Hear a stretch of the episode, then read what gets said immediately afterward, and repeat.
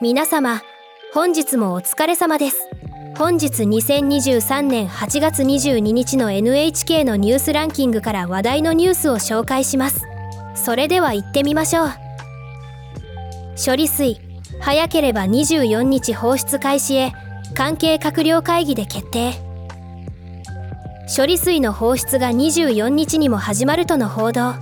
環境への影響が心配される中政府の対応が注目されますね。私も植物を育てるのが好きなので自然環境への影響が気になります。旧日本軍731部隊職員票など公式文書見つかる。歴史的な発見となる公式文書の発見過去の事実をしっかりと受け止め未来に生かしていくことが大切ですね。自民松川るい氏女性局長辞任へ仏研修中の写真 SNS 投稿で。SNS の投稿が辞任につながる事態。私たちも SNS を利用する際には慎重になる必要があるのかもしれませんね。中国台湾からのマンゴーの輸入一時停止。対抗措置の可能性も。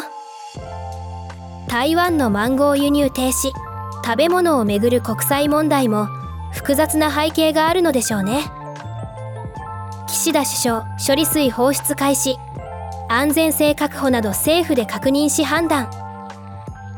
処理水放出についての首相の発言。安全性の確保が最優先されるべきですね。処理水あさってにも放出開始。関係閣僚会議始まる。処理水の放出が近づいています。状況の進展に注目が集まりますね。日大アメフト部他の部員も大麻など所持か学生寮を再捜索。大学の部活動での問題。学生たちの健全な成長を願うばかりです。牛を襲うヒグマ OSO18 を駆除と発表。北海道。野生動物と人々の共存。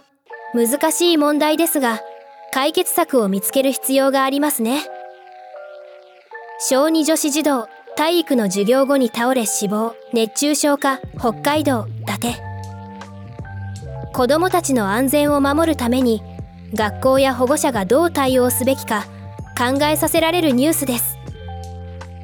国立科学博物館クラファン7億円超集まる一部を多感支援にクラウドファンディングでの成功科学への興味を高める素晴らしい取り組みだと思います。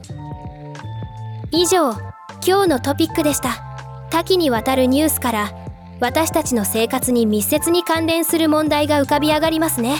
特に処理水の放出については今後の動向に注目が集まりそうです。